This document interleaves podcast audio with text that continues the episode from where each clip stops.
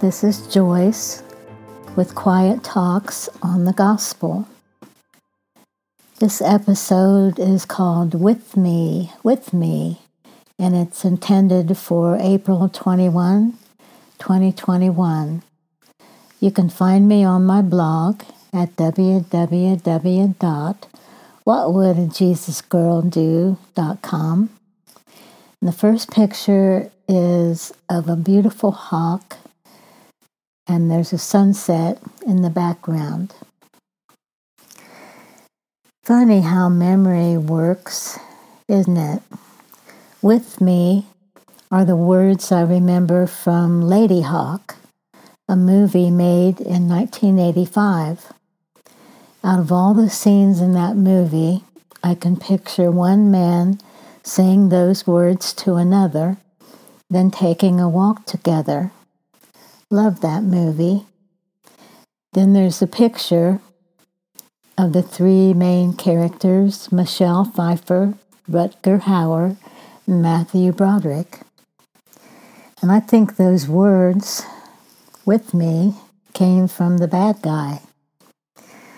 Then a TV series where Kyra Sedgwick often said to a fellow officer, With me, with me, before the two of them took off to investigate a case. That was from the series called Closer. Yes, I do love detective series, movies, etc but they may have given me a suspicious side for myself. For example, why would a delivery person go the wrong direction against my instructions after they have pulled into the entrance to our condos? Further, why would he pull in front of the driveway instead of into the driveway? Was he casing the place the condos in general was he parking that way so we couldn't see his license plate. See what I mean? My suspicious side. One thing I am not at all suspicious of is the Bible and what it says about Jesus. We have a with me Jesus, a with us Jesus. The meaning of one of his names Emmanuel is with us. God with us. God is with us in the form of the Holy Spirit after we are born again. Please see John chapter 3. We must be born again. Have you ever tried to get a child away from a new toy when you want to take the family out for ice cream? The child is so busy with his toy, he can't imagine that where you're going is any better than what he's already doing. Being born again is just the beginning. God is calling us, and there's a mustness about it. He knows His ways are better than our ways. And He is calling us to a relationship with Him. Nicodemus came to see Jesus at night to ask questions. In reply, Jesus declared, I tell you the truth, no one can see the kingdom of God unless he is born again. John 3 3. Nicodemus asked, how can a man be born when he is old? Now, Nick, listen carefully, said Jesus. No, Jesus answered, I tell you the truth, no one can enter the kingdom of God unless he is born of water and the Spirit. Flesh gives birth to flesh, but the Spirit gives birth to spirit. John 3 5 and 6. Jesus explained further in John chapter 3. Please read that.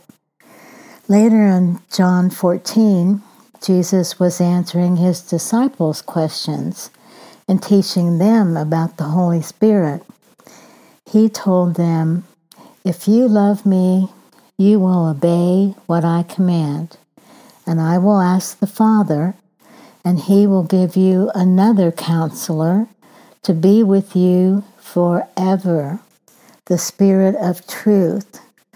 The world cannot accept him because it neither sees him nor knows him, but you know him, for he lives with you and will be in you.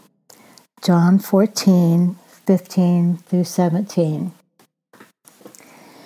Have you ever gone through a very difficult time and longed for someone to be by your side, comforting you? I have. My sister came and stayed with me for a short time when she was sorely needed by me. That was a very big sense of relief for me. And when she left, I was more ready to face the world again.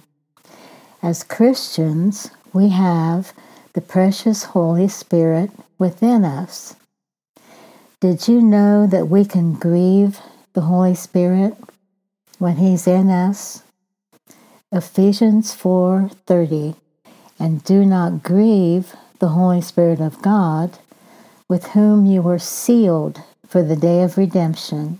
Get rid of all bitterness, rage, and anger, brawling, and slander, along with every form of malice. Be kind and compassionate to one another, forgiving each other, just as all in Christ God forgave you. Let's think about this. We cannot grieve someone who does not love us. Why not?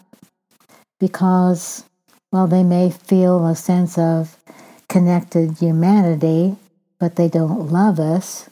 Thus, it does not hurt them, and they are not grieved.